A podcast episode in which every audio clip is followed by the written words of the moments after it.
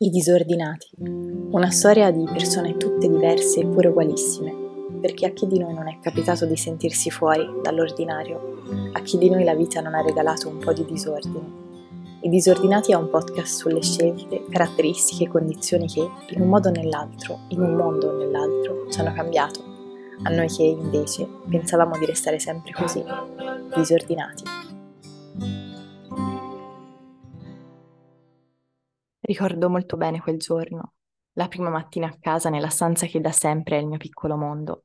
Ero appena tornata dopo sei mesi trascorsi a Valencia nell'ambito del progetto Erasmus. Ho sempre amato la Spagna. Poi quella mattina arriva la telefonata che rimette tutto in discussione. Guardo il numero sul cellulare e un sorriso mi sale alle labbra. È Daniel, un ragazzo inglese conosciuto a Valencia durante una delle tante feste col quale ho avuto una storia, che poi si è tramutata in una bella amicizia. Rispondo, la sua voce però non è quella di sempre e mi accorgo subito che c'è qualcosa che non va. Alla mia richiesta di sapere, lui mi risponde, ho fatto il test dell'HIV, è risultato positivo e mi dispiace tanto, devi farlo anche tu. Va avanti a parlare Daniel, io però non lo sento più, non so nemmeno cosa, sento. Gli amici mi vorranno ancora, avranno paura di me. Penso che morirò sono trascorsi quasi due anni da allora e anche se non è stato facile, ho imparato a convivere con questa malattia che nonostante tutto mi ha aperto un mondo. Mi sento più forte adesso e mi piaccio molto nella mia seconda vita. Sì, mi piace definirla così. Allora, eh, siamo qua di nuovo nella culla dei disordinati, siamo ospitati da Samba Radio che ringraziamo e questo episodio, eh, insieme a una serie di episodi in cui si vanno proprio a cercare le le bellezze ma anche le difficoltà, no? come, come, diceva Leopardi, no? di essere insieme in una sorta di social catena. Questa serie di episodi è in collaborazione col Dolomiti Pride, che sarà a Trento il 3 giugno, e in cui vedremo probabilmente tutti gli intervistati di questa, di questa bellissima serie. Oggi con noi c'è Anna Maria, che salutiamo. Ciao Anna Maria. Ciao a tutti e ciao Chiara.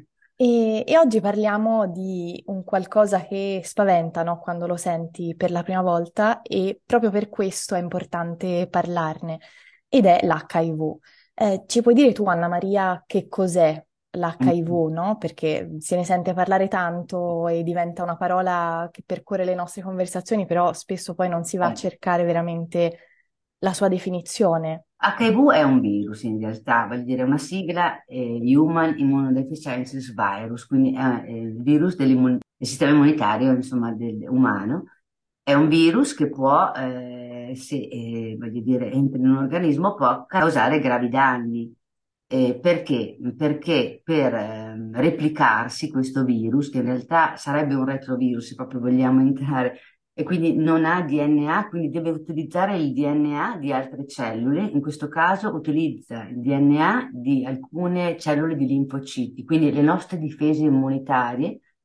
E quindi questo virus, quando entra nel corpo, che cosa fa? Mm, praticamente, se non si scopre, poi lo vedremo dopo, distrugge il, eh, piano piano il sistema immunitario, quindi la persona da HIV, quindi persona con HIV, eh, diventerà persona in AIDS perché appunto l'AIDS invece che cos'è? Non so se ti ho anticipato, però... Certo, insomma, certo, puoi, puoi anticiparlo. Così.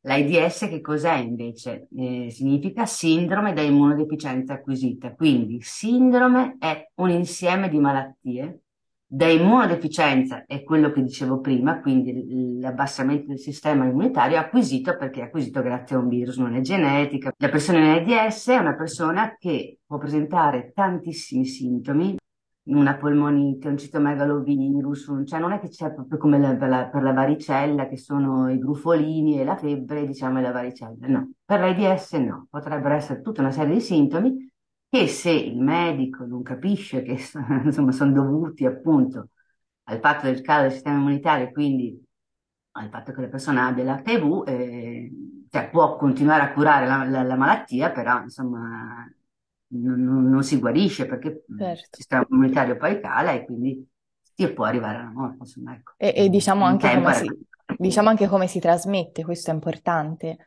Certo che sì, allora prevalentemente oggi la trasmissione a livello sessuale, quindi quella cosa tanto bella che si fa insieme, ma ti dirò di più, Chiara.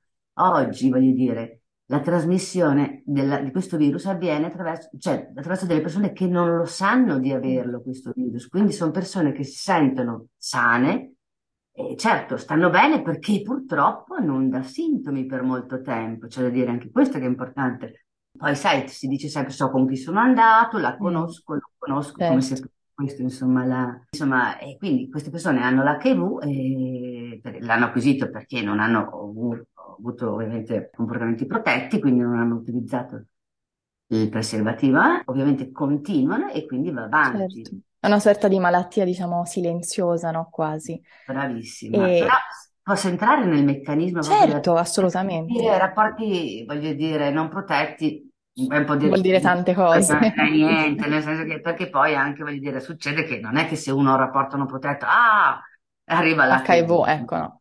No, no, non è proprio così, ci sono dei, dei fattori. Allora, diciamo che una persona che ha l'HIV lo potrebbe avere in tutti i liquidi, solo che c'è una concentrazione di virus solamente nel sangue o nei liquidi sessuali. Quindi quello, diciamo che è il veicolo, quello che ti può portare il virus nel tuo corpo. Una cosa bella da dire è che questo virus, questo liquido, quel, quel virus, una volta che esce dal corpo, il virus muore, ok? Mm. Quindi ecco perché parliamo di rapporti penetrativi non protetti, perché questo scambio avviene all'interno del corpo.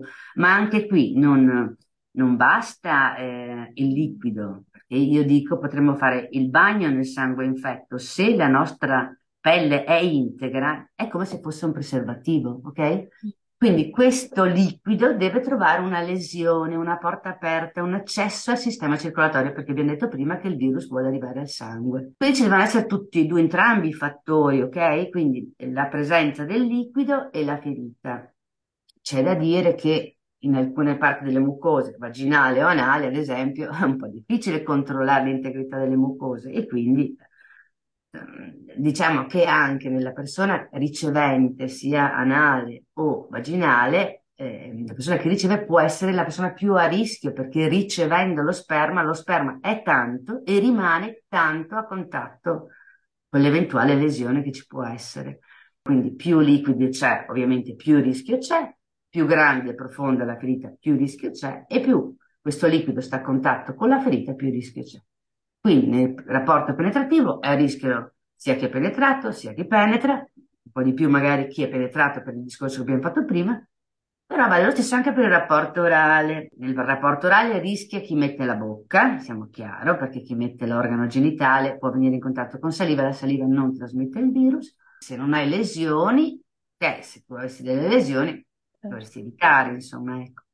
E un altro fattore che possiamo tenere sotto controllo è la durata del contatto del liquido con l'eventuale ferita. Okay? Quindi se lo sperma, diciamo, si può ingoiare o sputare e quindi togliamo uno dei fattori. A proposito di questo è importante, no, ciò che dici, che è anche soprattutto chi riceve che è a rischio, perché per molto tempo c'è stato questo mito, no, che adesso andiamo a sfatare, che solamente le persone di una certa sessualità, ad esempio appunto parlo degli omosessuali, fossero appunto i destinatari di questa malattia, no? Pensiamo a Freddie Mercury, è colui che viene sempre preso come esempio. Certo, certo, E tu però certo. ci puoi dire che appunto è una malattia che eh, attacca entrambi i sessi, ecco.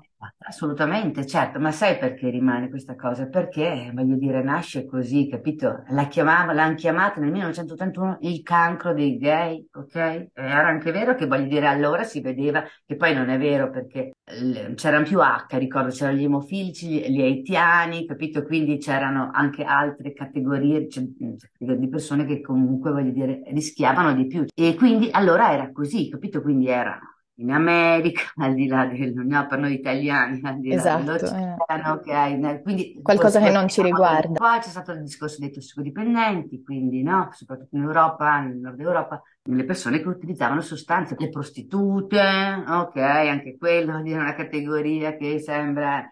Quindi è, è questo, tutto questo serve per allontanarlo da noi, ok? Lo, lo mettiamo in una categoria che è quella, ok? E quindi a noi non ci riguarda e, e ecco. È paradossalmente una malattia democratica, democraticissima. Esatto.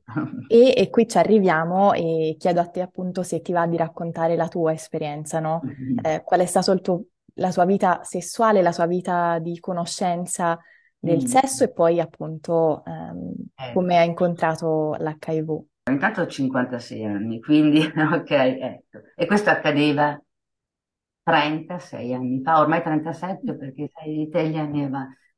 Ecco, devi capire, quindi parliamo di anni 86, ok, è vero che nell'81 già si parlava di, però sai, non c'era internet, capito? Non è che andavo a leggere il Times, i giornali, ecco, e quindi informazioni non ce n'erano, ok? E, e quindi sinceramente ai miei tempi allora, cioè perché bisogna sempre un po' contestualizzare, certo. no?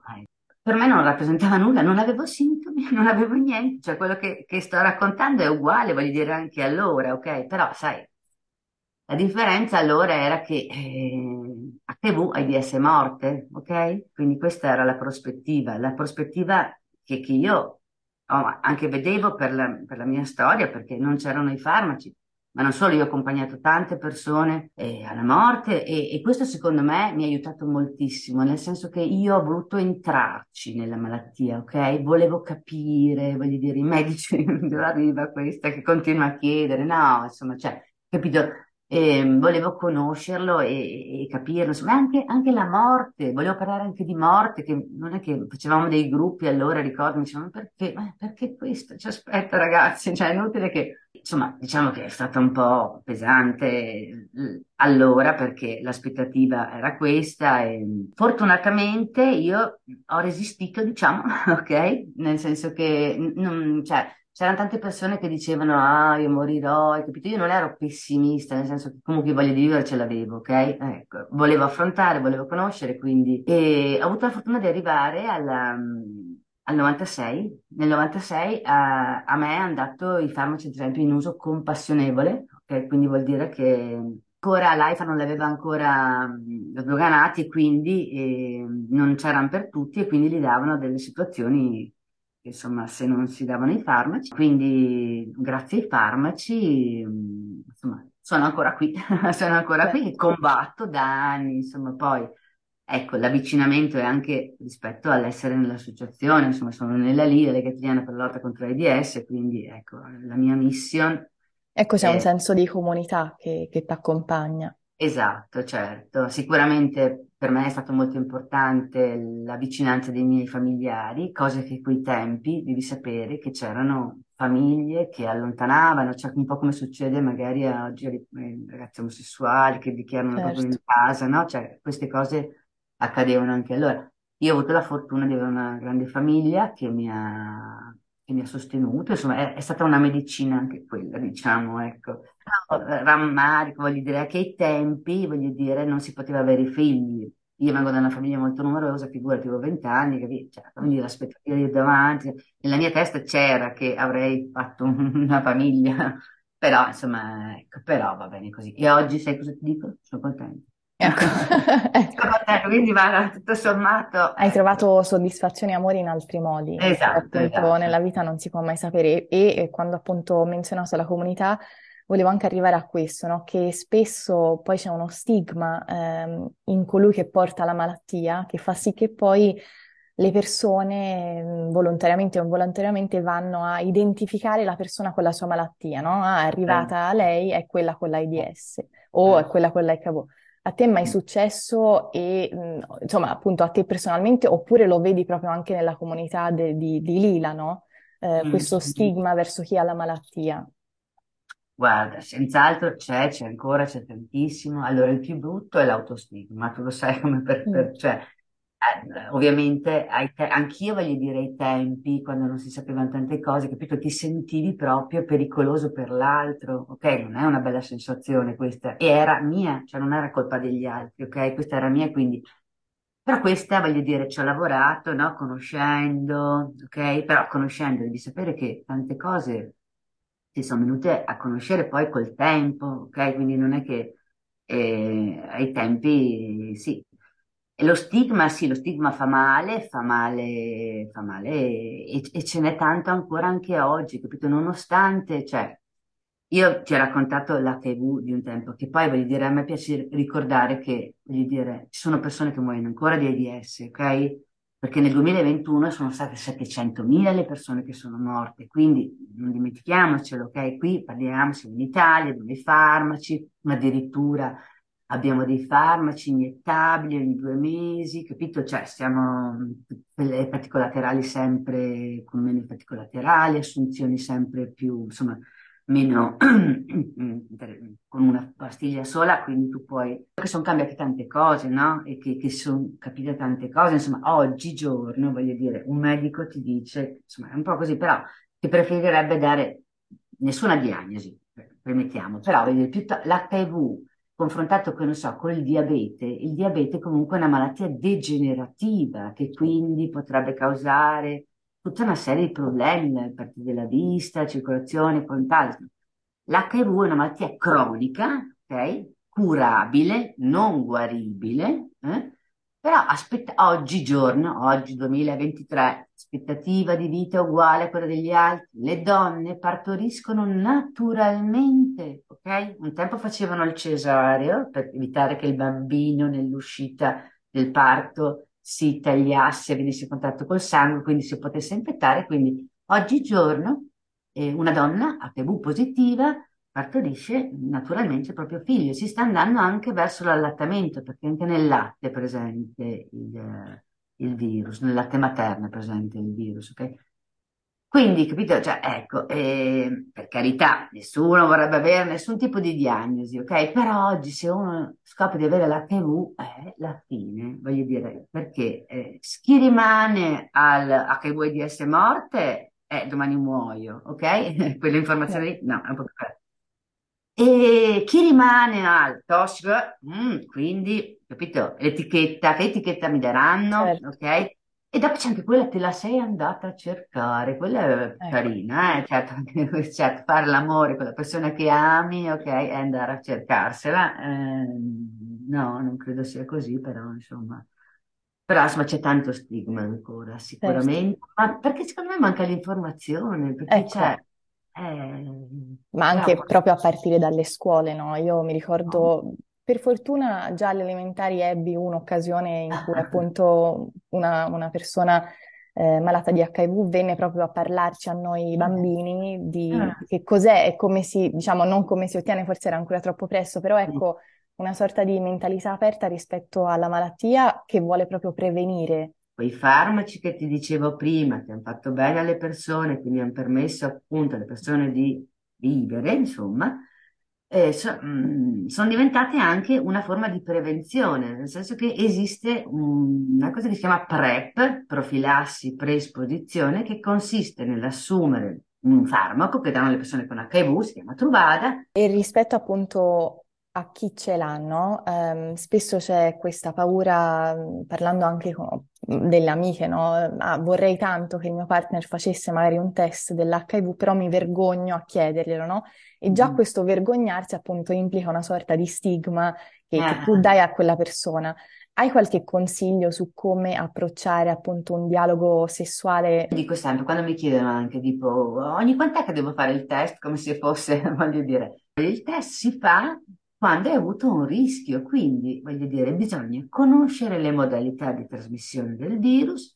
Una volta che le conosci, pensi a cosa hai fatto, voglio dire, ok? Se tu individui in, queste, eh, in una situazione in cui ti potresti essere messo a rischio, sappi che, voglio dire, l'unica maniera per sapere se l'hai contratto o meno in quell'occasione è quella di fare il test, ok? Perché appunto questo è l'importante. Il test si fa eh, almeno un mese dopo il rischio, ok? Perché eh, siccome il test ricerca gli anticorpi, bisogna aspettare un periodo che si chiama periodo finestra. Se tu avessi il virus, lo trovano. Non è che deve scattare il terzo mese e allora lì risulta positivo. Se il virus c'è. Sì. Ma non solo oggi abbiamo dei test che hanno un periodo di finestra di un mese, che ricerca anche l'antigene, che è una parte di proteina del virus, quella che poi produrrà l'anticorpo e quindi quindi si scopre rapidamente, ecco. Ah, bravissima, esatto, sì. Che anche la ah. parola chiave, diciamo, de- delle nuove generazioni, no? Qualcosa di rapido, immediato. E... Oh, certo, certo, sì, sì, sì. Cui... Noi li facciamo anche qui presso la nostra sede, facciamo i test e infatti ecco. abbiamo una buona affluenza anche di giovani, devo dire, per, per prenotarsi che tramite internet, quindi ci si arrangia, si vede lo slot libero e, e ci si prenota, quindi così. Poi magari appunto naturalmente dipende anche no, dalle regioni, da l'attitudine a- al dialogo sessuale, al dialogo sulle Ah, malattie che c'è sì. appunto nel, nel posto in cui ti trovi. Certo, Eh, certo. questo è così, è, è vero, diciamo, in tutto il mondo. Rispetto a, alla tua esperienza, no? Quando l'hai scoperto, hai detto che hai avuto una famiglia che ti ha supportato e questo è bellissimo e purtroppo non succede per, per No. tutti. Nella socialità, diciamo, extrafamiliare, ti sei mai sentita in dovere di parlarne, sia come appunto dovere, ma proprio anche come un senso di conforto nella- nel cercare una ulteriore accettazione o un dialogo, appunto, e soprattutto, cioè, ti senti che stai vivendo una vita diversa da chi non ha l'HIV? C'ho l'HIV, eh, quindi eh, devo prendere una malattia cronica, devo assumere regolarmente dei farmaci. Io so che insomma, se non li assumo, per- personalmente per la mia situazione, per come sono stata io, 36 anni, bla bla bla, insomma, voglio se volessi morire, uno dice io mi suicido prendendo i farmaci, io mi suicido non prendendo, capito come? Ecco, senz'altro voglio dire, mm, non, non- non- mi sento diversa dagli altri. Allora, io ricordo di averlo detto delle persone, ovviamente, perché insomma, no, è un peso, insomma, che se riesci un pochettino, però anche lì non è che eh, ti metti sulla strada, o piacere Io, Maria, insomma, positiva, ok, no. Ho scelto le persone e devo dire che è ovvio che tu lo dici a chi, eh, come dire, è un po' pronto ad accoglierlo, voglio dire, no? Ricordo anche degli ex colleghi che poi avevo lasciato il lavoro, ci tenevo tanto che loro sapessero, hai capito? Perché me ne ero andata, insomma, stavo male, quindi non volevo lasciare, poi era un lavoro sociale, insomma, no? Io sono andata, no? la fatica, insomma, perché sai, non è che dire, voglio dire, sono la reginetta, di... no, eh, c'è l'HIV, quindi... Eh. Risposta lo sapevano già. C'era una supervisora che poi conosceva il dono, il prato, Mm.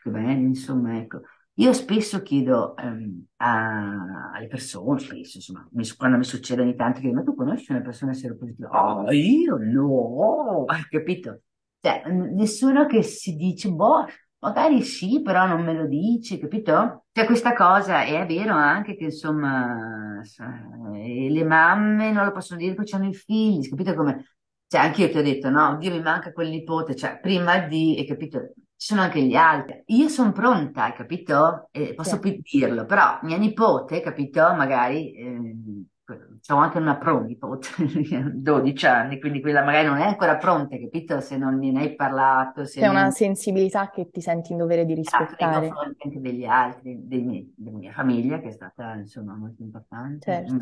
Però credo proprio che parlarne, no, così apertamente Ah, sia no, uno dei certo. passi Ah, principali per, per far sì che appunto diventi un qualcosa da non esorcizzare, da prendere eh, appunto con cura e sia dalla parte appunto tua, di chi lo dice e da chi, di chi certo. diciamo la riceve.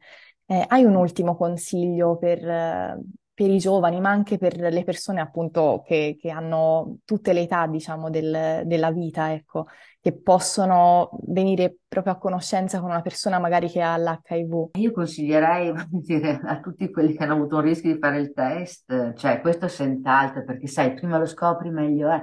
Ma non solo, voglio dire, a parte che gli obiettivi dell'Agenda 20 e 30, no? Che il 95 delle persone che hanno l'HIV lo scoprono, che il 95 delle persone che hanno l'HIV stiano in terapia, che il 95 delle persone con HIV eh, eh, siano in, ehm, in terapia e con virus non rilevabili. Ecco, una cosa che, che non abbiamo detto, che ci tengo a dire, è anche quella che ti ho detto prima, se oggi l'HIV va avanti perché c'è gente che ce l'ha e non lo sa, perché ti dico questo? Perché una persona che ha l'HIV è sicura e ha la carica virale irrilevabile, quindi non c'è più virus nel- nei suoi liquidi, non trasmette il virus, no? Come abbiamo detto anche per la mamma in gravidanza. Quindi questa è una cosa importante. Quindi, capito, se tutte le persone che hanno l'HIV lo scoprissero, e noi chiudiamo la lida, hai capito? Certo.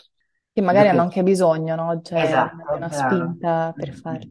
E Certo. Anna Maria, io ti ringrazio tantissimo per, per averci non solamente informato, che è la cosa più importante, ma anche per aver raccontato la tua storia, averci reso parte di, di, questo, di questo, cammino no, che stai intraprendendo. Io ricordo a tutti il Dolomiti Pride, non so se ci sarai anche tu. Ma certo che ci sarò, da lì la fai testa, il Pride alle 18 alle 21. Il 3 giugno a Trento. Grazie okay. mille Anna Maria, io ti saluto e spero di incontrarti presto. Anch'io. Ciao.